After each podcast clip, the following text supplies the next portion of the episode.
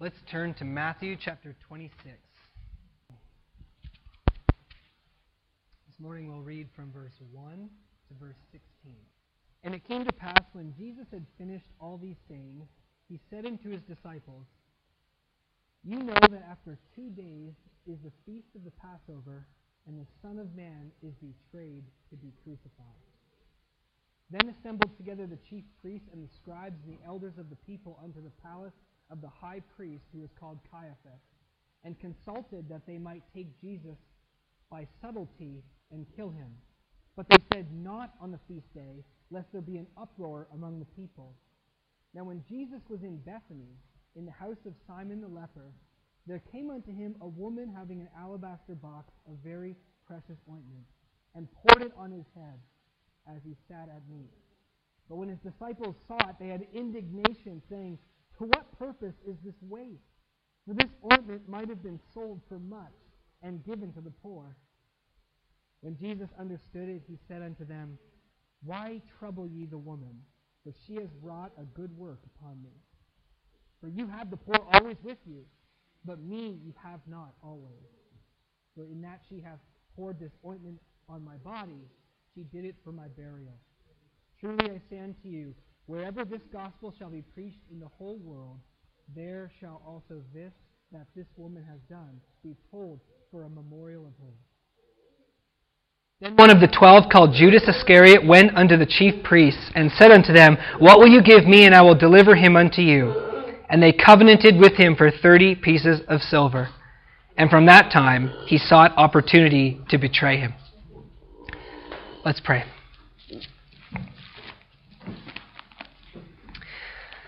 Father in heaven, as we approach now the passion narrative of your Son, we pray that you would give us hearts and minds uh, that receive the things that are spoken here in your word. We thank you for the truth that sets us free. We thank you for the death of Jesus Christ and what that means for us, and the hope and the joy and the peace that he brings. We pray, Lord, this morning you'd fill us with your Holy Spirit and give us ears to hear. Help us to realize who we are listening to and to listen accordingly. And Lord, we we want you to be blessed and honored and glorified in our midst. We pray this in Jesus' name. Amen. Well, we arrive now at the last section of the Gospel of Matthew. In our series on Matthew, we've come far. And here we are now at the final three chapters, Matthew twenty-six, twenty-seven, and twenty-eight, which narrate the betrayal, the trial, the death, and the resurrection of Jesus. This has been called the Passion of Jesus Christ. The Passion of Jesus Christ means the sufferings of Christ. The Passion narrative is what we're now going to look at. And this passion of Jesus Christ is celebrated all over the world. It is the hope of all Christians. Without this passion, we wouldn't have no hope. And it's no doubt, it is no doubt, brothers and sisters, the most important part of all the Gospels, of all the Gospel books, Matthew, Mark, Luke, and John. All the Gospels record the Passion narratives because, you know, uh, uh, you and I both know that um, there's many stories in the life of Jesus that not all the Gospel writers record, right? Sometimes Matthew writes something that Ma- Mark, Luke, and John don't, and, and all the others and so forth. But all of the Gospel writers record the Passion, the sufferings of Christ, and they all spend a lot of time on it because it's so important. The Passion of Christ is the core of Christianity. One German theologian in the nineteenth century, Martin Kaler, wrote this: One could call the Gospels passion narratives with extended introductions. Okay? That's how important the passion narratives are in the Gospels. Without them, there would be no Messiah. All you would have is a man who showed up and did some teachings, and teachings, by the way, that make no sense if there was no passion. Jesus would not, the, Jesus the Christ would not exist. His teachings would make no sense. He would be an incoherent babbler, and you and I would not know about him. He would be lost in the history of time if there were no passion and just his teachings. But because of his death and because of his resurrection and the things that we're going to read in these final three chapters over the next eight or nine weeks, it is because of these that we know Christ, that Christ is real, that his teachings make sense, that he is the way, the truth, and the life. It's all because of this, his sufferings and his resurrection. J C Ryle writes this, "So far we have read of his sayings and his doings. We are now about to read of his sufferings and his death. So far we have seen him as the great prophet. We are now about to see Christ as the great high priest. It is a portion of Scripture which ought to be read with peculiar reverence and attention. The place whereon we stand is holy ground. Here we see how the seed of the woman bruised the serpent's head. Here we see the great sacrifice to which all the sacrifices of the Old Testament had long pointed. Here we see how the blood was shed which cleanses from all sin, and the lamb slain who takes away the sins of the world." Now, if you're a Christian, you rejoice in the fact that Jesus' blood cleanses you from all sin, amen? And now we're going to see it. Now we're going to watch what happened. As J C Ryle writes, see how the blood was shed which cleanses from all sin. So as we proceed to read the Passion narratives, may we proceed with reverence and attention over the next eight or nine weeks as we finish up the Gospel of Matthew. This morning, I'm going to break up the section that we read into three parts and set the tone for the rest of our time in Matthew as we go over the Passion Week to the end of chapter twenty-eight. This morning, the three parts we're going to look at involve these three things. First, Jesus' passion was appointed. Jesus' passion was appreciated, and Jesus' passion was appalling. These are the three things we're going to look at this morning. Number one, Jesus' passion was appointed. Let's look at verse one and two of Matthew twenty-six, which we looked at. It came to pass when Jesus had finished all these sayings, that is the Olivet Discourse, that he said unto his disciples, "You know that after two days is the feast of the Passover, and the Son of Man is betrayed to be crucified." Now, this isn't the first time that Jesus has spoken to his disciples about his death and about the betrayal and about his sufferings, right? Since Ma- since Matthew chapter sixteen, Jesus has been announcing to his disciples, the Son of Man is going to be betrayed. The Son of Man is going to be uh, crucified. And he even says he'll rise from the dead on the third day. So it's not the first time that he has announced his sufferings, but it is the first time that Jesus declares when it's going to happen.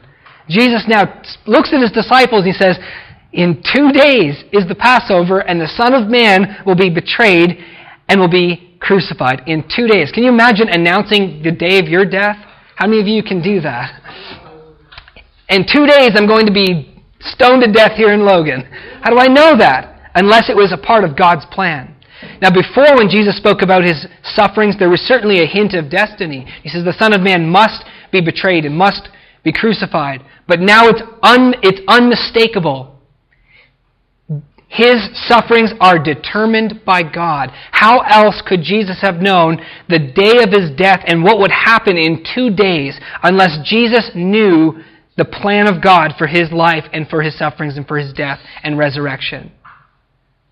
One might say, well, okay, he could maybe guess that he was going to die. You can see the Pharisees are, uh, you know, gnashing their teeth at him, and you can kind of see and you can predict that they're going to kill him.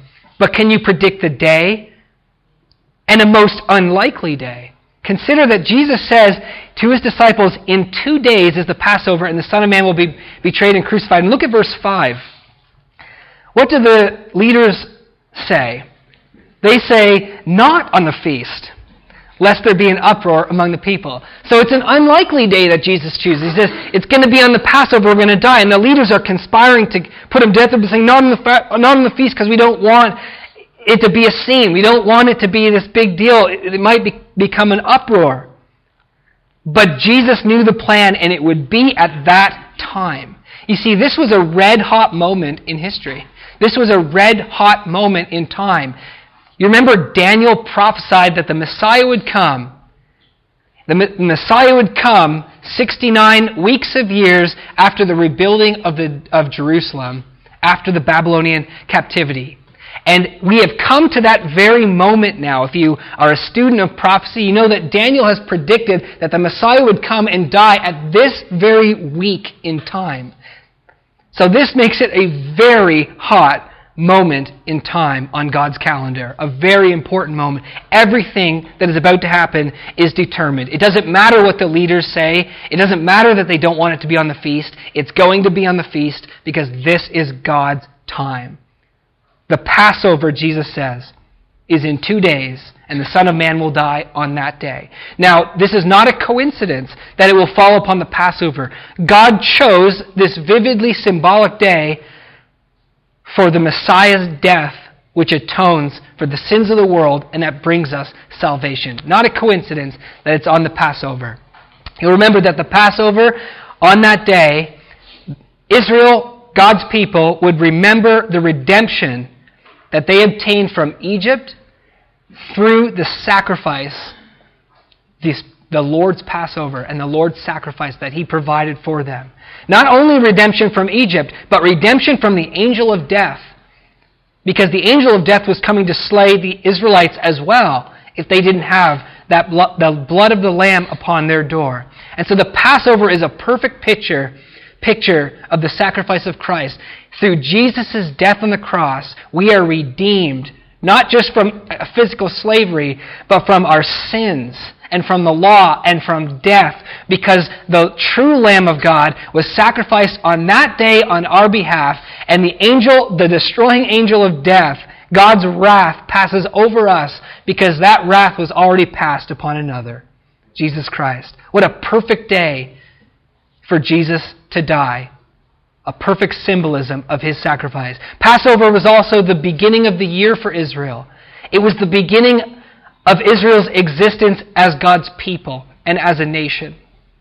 And so it's a fitting day also for Christ to die, because everything begins with the Passover for Israel. And so for us also as Christians, Christ's death is our beginning, is it not? It's because He died that we are new creations in Christ. It's because He died that we are the people of God who believe in Him. He constitutes us as His people when we believe in Him through His death. And everything that we that we do and everything about our identity has its reference to Him and His sacrifice. This is what the Passover also shows us. And another thing that Passover shows us is that the Passover was the fulfillment of God's promise to Abraham. God promised Abraham and told Abraham that his descendants would be slaves in Egypt for four hundred years, but that He would come and fulfill His word to Abraham. And so the Passover was not just God looking down and saying, hey, I feel bad for these people, I'm going to come. The Passover was God fulfilling His promise, His covenant, in sending Moses and delivering them out of Egypt with a mighty hand and an outstretched arm. And so also the, the death of Jesus Christ for our sins was the fulfillment of God's promise to the world that God would send a Savior and would bless the world and reverse the curse. The Passover is not a coincidence. It was not a coincidence that Jesus died, but it's full of meaning. Just consider with me this morning how amazing it is that Jesus' passion, everything we're going to read here in these three chapters, His betrayal, His trial, His death, and His resurrection, was in the mind of God before creation. Isn't that amazing? Before God even spoke, let there be light, before God separated the water from the land, before God made the animals and put man on the earth, He had a plan. He had appointed Jesus Christ to die. He was in the mind of God, His sufferings, His death, and His resurrection, even from before the creation of the world. What an amazing purpose that this world has. Amen? It wasn't just some uh, science experiment that God was doing that He later threw into His closet, never to be seen again.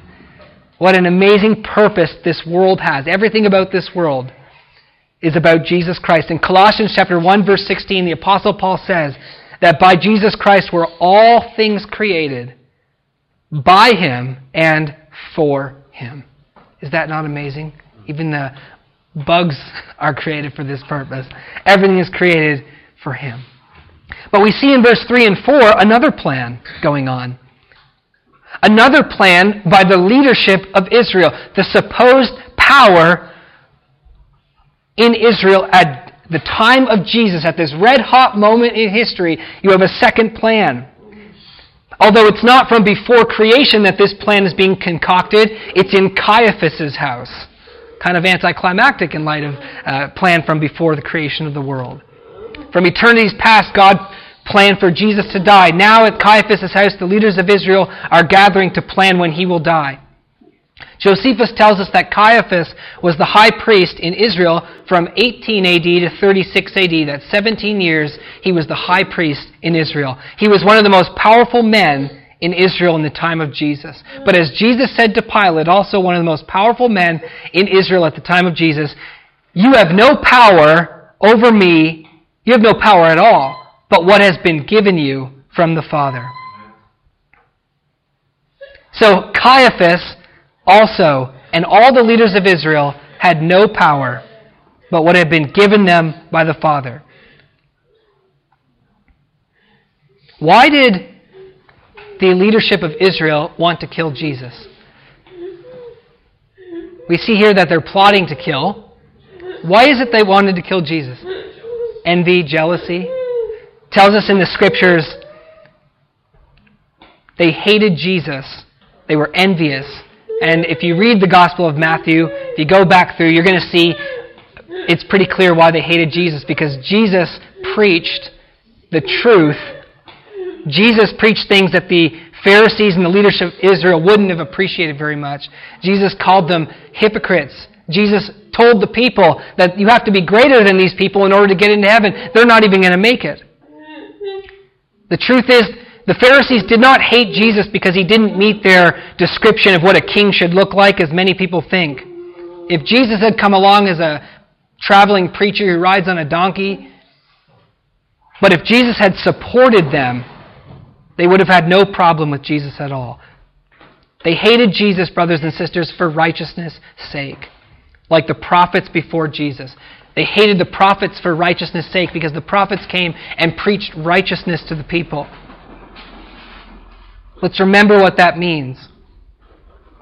The Pharisees taught the people that God required you to be righteous in order to enter into the kingdom of heaven. But the Pharisees did not teach perfect righteousness. And so the Pharisees convinced the people that they themselves were righteous and that they themselves had to follow their example. But the prophets came to the people and said, "No, you are sinners. No, you don't keep the law." And they were hated for it. And Jesus now preaches that all men are guilty before God. Jesus says in John chapter seven, verse seven, "The world doesn't hate you, but it hates me because I testify that the works thereof are evil." And so the Pharisees concluded Jesus to be a false teacher and a troubler of the nation because he was going against their teaching and their authority. And so they planned to kill him. So they planned and God planned. They said, "Not on this day," and God said, "On this day." And God's plan prevailed, as we know. God's ways prevail over man's ways. And in the Passion of Christ, as we go through the Passion of Christ, we see this human side and we see this divine side. We see the human side where men are hating Jesus and they're sinning, and God holds them responsible for their actions against Jesus Christ. But yet God uses their sin as part of his plan, and God's plan prevails. We also see in the Passion that no one takes Christ's life from him, but that Christ laid down his life in obedience to the Father. Because Jesus could have prevented it all. They came at him with sticks and torches and swords. Jesus says, "I could call down legions of angels upon you. You have no power over me."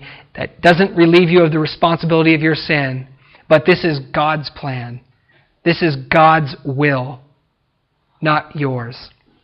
And so when the Apostle Peter is preaching in Acts, the very first sermon, to uh, those gathered in Jerusalem, he says that Jesus was delivered by the determinate counsel and foreknowledge of God, and you have taken and by wicked hands have crucified him. Jesus' passion was appointed by God. Let's remember that as we go through Matthew twenty-six, twenty-seven, and twenty-eight, that this is God's plan from before the foundation of the world for our salvation. Number two, Jesus' passion was appreciated. And we come to a remarkable incident in this chapter, in our section, and it's important to the passion. It's the story of the woman with the alabaster box of perfume. Now, there's a similar story in John chapter twelve, and John and Matthew are actually both describing the same story, although John gives us a few additional details. For example, John tells us that the woman that came to Jesus with the alabaster box of perfume was actually Mary, the, the sister of Martha. You'll remember them from the Gospel of John. Well, one might say, well, if it was Mary, the sister of Martha, why doesn't Matthew mention that it was Mary? Why does he just say it was a woman? Well, the, the fact is, is that Matthew never mentions either Mary or Martha at all in his Gospel. This is not a figure that we know from the Gospel of Matthew. So Matthew simply says, it was a woman. Also interesting to note is that in the Gospel of John, this incident happens six days before the Passover. Actually, this incident happens immediately before Jesus' triumphal entry into Jerusalem. So Jesus hasn't even come into Jerusalem. He's just about to. He's at Bethany, right over the hill. And that night, Mary comes and anoints Jesus with this perfume. And so one might ask, well, what's it doing here? We've already passed the triumphal entry. We're only two days away from the Passover. And what we see here is that Matthew is jumping back in time in order to help us understand the context. Because right before this story, and right after this incident of Mary breaking the alabaster box, is uh, the leadership consulting to destroy Jesus and Judas' betrayal of Jesus. And this story helps us understand Judas' betrayal. It's actually the key to it. This is the story that broke the camel's back, you could say. This is the incident that caused Judas to go out and betray Jesus. So, first of all, Matthew brings up the story to help us understand the betrayal. Second of all, Matthew brings up the story to present a, a, uh, a contrast. You've got hatred for Jesus on every side, and a beautiful story of love for Jesus in the midst. Or as A B Bruce writes, hatred and baseness on either hand, and true love in the midst. So it's amazing that we see the story placed where we do. Verse six, Jesus is in Bethany in the house of Simon the leper. Now, he's obviously not a leper anymore. Uh, there wouldn't be a party at the leper's house if he was still a leper. This is obviously someone that Jesus healed, but he was continually called that just to, uh, because that was he was a famous person, or that's the way that you would recognize who he was. Simon the leper. And Mary, or here just the woman, but I'll refer to her as Mary, she comes to Jesus while he's sitting down at meal, at the meal, with an alabaster box, or an alabaster jar, filled with an expensive ointment. Now, alabaster, just so you can picture it in your head, imagine Jesus sitting there eating with the others at this party. And Mary comes in carrying a white, translucent marble jar full of, as it doesn't tell us what it was here, it just says a very costly uh, perfume. But in Mark and John, we know it was what's called nard, or spikenard. Spikenard was a very expensive perfume that was imported into Israel. Very precious, Matthew tells us. In fact, the Greek historian Herodotus tells us that uh, using the exact phrase, an alabaster jar of spikenard or nard, was a gift that you would give to a king. It was so expensive and precious. So that's, that's kind of the caliber of this gift. Very precious, Matthew tells us.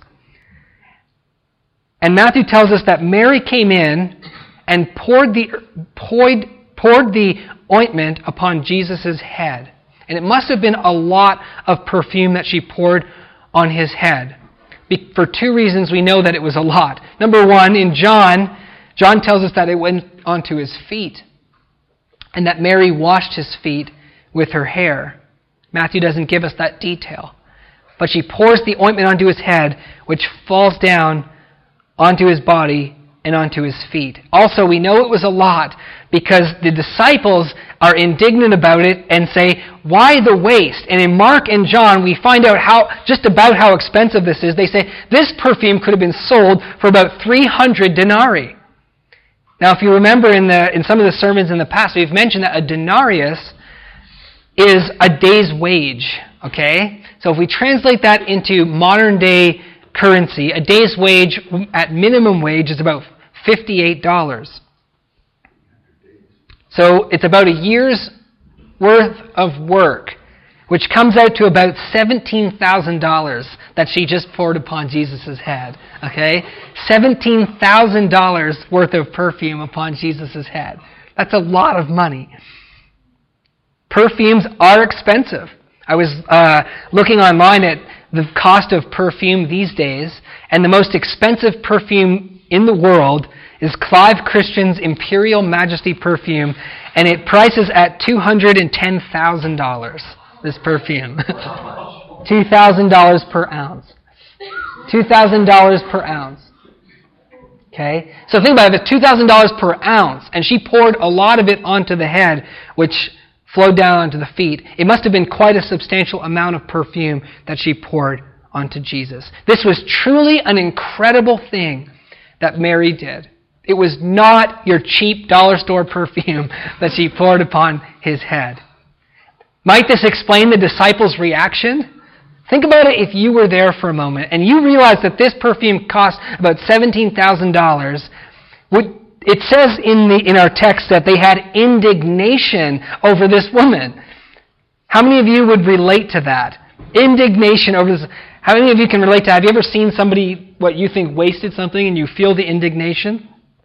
The disciples immediately, all of them, assumed it was a waste. They didn't think about it. They didn't consider it. They just immediately jumped to the conclusion, it's a waste. And they say, why the waste? To what purpose is this waste? And they could probably think of many reasons why you shouldn't waste seventeen thousand dollars of perfume in just a single moment like this. Probably their best reason they put forth. You could have sold this and at least given it to the poor. That was their best reason. You could have helped a lot of people with this money. But Jesus, and here's the amazing thing, Jesus doesn't see it the way that the disciples do. In verse ten, Jesus says, why are you troubling her? She has wrought a beautiful deed upon me. The disciples are missing something in this picture. And I think here we can draw a principle that's true today. There are many things that we think are wastes that Christ doesn't. And there are many things that we think aren't wastes that Christ does think are wastes. Would you agree with that statement, do you think? I think that's probably true. And it's an, it is a great question. The Bible asks such great questions, or it poses to us such great questions. The disciples say, why the waste? What is the purpose of this waste? And I think that is a great question.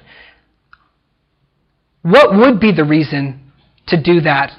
What would be a good reason to waste seventeen, or not to waste, but to pour out seventeen thousand dollars worth of perfume on Jesus' head? What compelled Mary to do that, and why would Jesus think that was a good thing? Because, brothers and sisters, it wasn't good business, right? It wasn't good business. It wasn't good home improvement.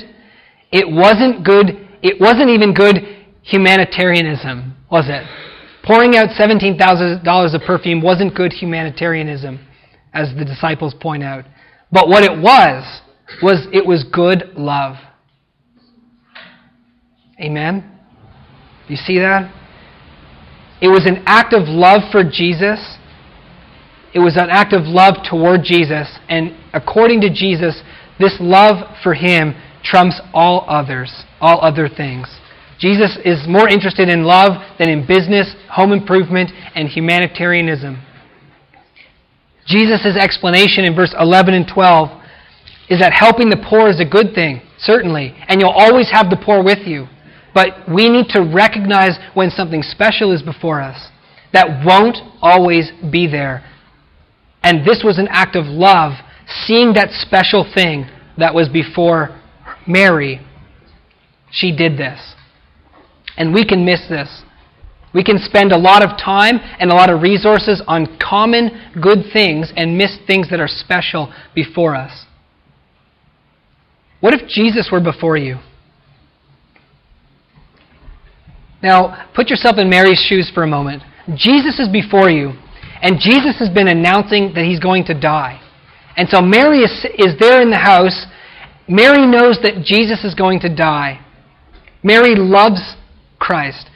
Mary is sad that he's going to die, and she knows it's just about to happen. And Mary wants to do something to bless Jesus. Mary, she's feeling the sorrow that he's going to die. She's feeling love for Jesus. She knows he's about to die, and she wants to do something for her Messiah. She wants to do something for Christ. And she thinks to herself, ah, perfect. I have an alabaster perfume back home, and I can go get this and bring it to him. She says, yes. And she runs home, she gets the alabaster jar of perfume, and she comes to Jesus, and she pours it upon him. And what do you think Jesus was thinking at that moment? You think Jesus was thinking, what's all this about? He understood what was going on, right? This was an expression of love to Jesus. This was an expression of love for the one that she loved and knew was going to die. And Jesus was probably joyful as this was happening. This was the only preparation for burial Jesus would receive. If you remember in the story that after Jesus is taken down from the cross, he's buried without any perfume, without any wrapping, without any preparation in the in the customary way that they would do, which is why the women after uh, the Sabbath came to the tomb, because they were going to then bring spices and prepare Jesus' body for burial, even though he had already been buried. This was the only burial that Jesus would receive. This was the only honoring of his death that he would receive. Think about it. Jesus is saying, I'm going to die, I'm going to die. And nobody seems to be getting it. And even the disciples are sleeping on the night that he's betrayed, and they all scatter in our, and uh, scatter when Jesus is taken and crucified. This is the only honoring that the Son of God receives for dying before he dies.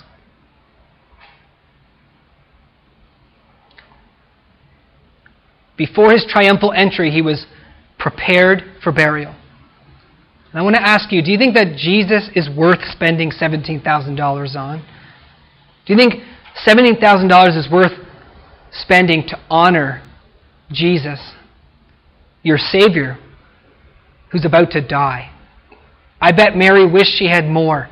If she had more, she would have given. And what we see here is unconventional love for Christ.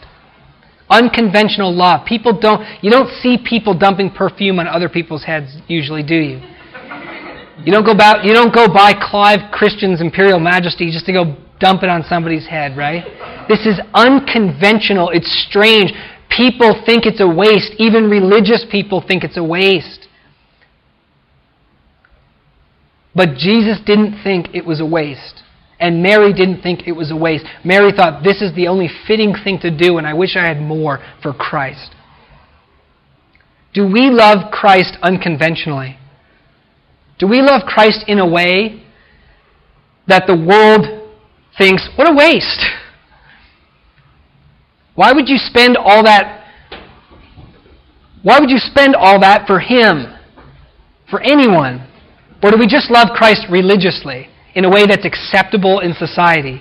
Yeah, go to church and just love Christ at church, but don't get too crazy about Jesus, because that's just weird. Okay? I can't think of anything, and I, I want to ask you, can you think of anything that is more valuable than Jesus Christ and more worthy of us spending ourselves upon? I'm not suggesting you go throw your money to the wind for Jesus, okay? Don't go to a cliffside and say, okay, God, here's my money. Take it. It's for you. You can't do what Mary did, and that's the whole point of the story. Mary had a moment in time that would never come again. Never. Think about this. There would never be another time before Jesus' death, and Mary saw that special opportunity, and she loved him. We can't do that. Jesus is not here, so don't go throwing your money to the wind for Jesus, okay? And it wouldn't do him any good. But that doesn't mean that we can't love our Lord in an unconventional way now, because there's many things that we can do. There's many things that we do possess, many valuable things that can only be spent once. For example, your life that you have. You get to choose how are you going to how are you going to spend your life. There are many people who have died for Christ, and the world has said, "Why the waste?" But they didn't see it as a waste, but they saw that Christ was worthy. Your time, all of your time, you get to spend once, and you can't take it back. Time is a valuable thing, as we know. The world operates by rewarding people for the time that they put into things. How will you spend your time? Because that's a valuable thing that you can spend. And your money, your life, your time, even our money we can spend for Christ. And people might think, why the waste? Why would you use your life? Why would you use your time? Why would you use your money in such an unconventional way for Jesus? Yeah, sure, you can do it religiously. That's acceptable. But in an unconventional way, I don't think so. And brothers and sisters, it's our choice to think, to not be like the disciples and just assume and just to be quick to jump to conclusions, but to think about how we should use our life, our time, and our monies, because those are the things that we can use, and other things as well. How can we use these things that are not a waste? The world might think it's a waste, but God doesn't think it's a waste. You can give them to Christ, even now. Mary was not the last person to lavish love on Jesus in appreciation and honor, in appreciation and honoring of his death. She's not the last. Many people have, and you have the opportunity to love Christ as well for what he's done for you. In verse thirteen, Jesus, is, Jesus honors Mary by saying, wherever the gospel is preached in the whole world, basically the whole world is going to know about this woman. The whole world is going to know about this that she has done. And so it is today. Here we are, Logan, Utah, two thousand thirteen, and we're reading the story about Mary who loved Jesus lavishly. She remains ever a reminder to us all of the worth of Jesus.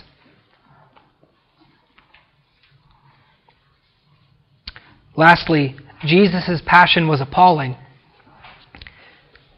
Jesus' passion was appalling. And by that I mean this, that although his passion happened because of the plan of God, we are not to miss that the Son of God was horribly mistreated by men. Right? Sometimes we can think, well, it was all part of God's plan, so it, you know, we just forget about the fact that men sinned against God. And Christ was horribly mistreated by men. And I don't want us to miss that as we go through these next three chapters.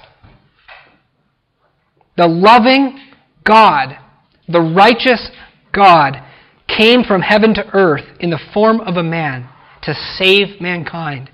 And he was hated, and he was despised, and he was rejected by the world. Jesus was betrayed, beaten, lied about, given an unjust trial, mocked, scourged, crucified, ridiculed. And why? Because he represented God, and he spoke the truth. If he hadn't have done those two things, he wouldn't have been treated in the way that he was. And it shows us how much the world values God and truth. Judas was indignant with the other disciples. It says in verse fourteen, one of the twelve. Because remember, all of the twelve were indignant. But only one of them went out that night to betray Jesus. The others were indignant. But the others, even though they were indignant about what the woman had done, they were not put off by the words of Jesus. But Judas was. Judas lived three years with Jesus, traveling with him, hearing from him. And Judas had a long time, had long, had for a long time had problems with Jesus. And this incident simply tipped the scales. It was too much for Judas. It proved to be the last straw. It wasn't that Judas loved the poor, because as we know in the Gospel of John, Judas was a thief. But here's the real issue. Judas did not love Jesus like the other eleven disciples did. The other eleven disciples were often blockheads, and they often got things wrong, and they often didn't understand, but they loved Jesus. Judas was all those things, but he didn't love Jesus. You can read about his character in Psalm one oh nine. And A B Bruce rightly comments on this incident that a base nature, Bruce writes, a base nature would feel uncomfortable in so unworldly company and would be glad to escape to a more congenial atmosphere. Judas could not breathe freely amid the odors of the ointment and all it signified. Okay? She just poured out that ointment. The house was filled with the ointment. Everyone's indignant. And Jesus says, this is a good work. She anointed me for my burial. This is a loving act. This is right. And Judas had enough. And so he escapes and goes to the chief priests. And here we see a shocking thing in verse fifteen. The lowness, the baseness of Judas and the, and the leadership of Israel. He says, what will you give me? And I will deliver him unto you. And it says they co- in the King James, they covenanted with him for thirty pieces of silver. What the Greek is, they weighed it. They literally put Jesus in the balance.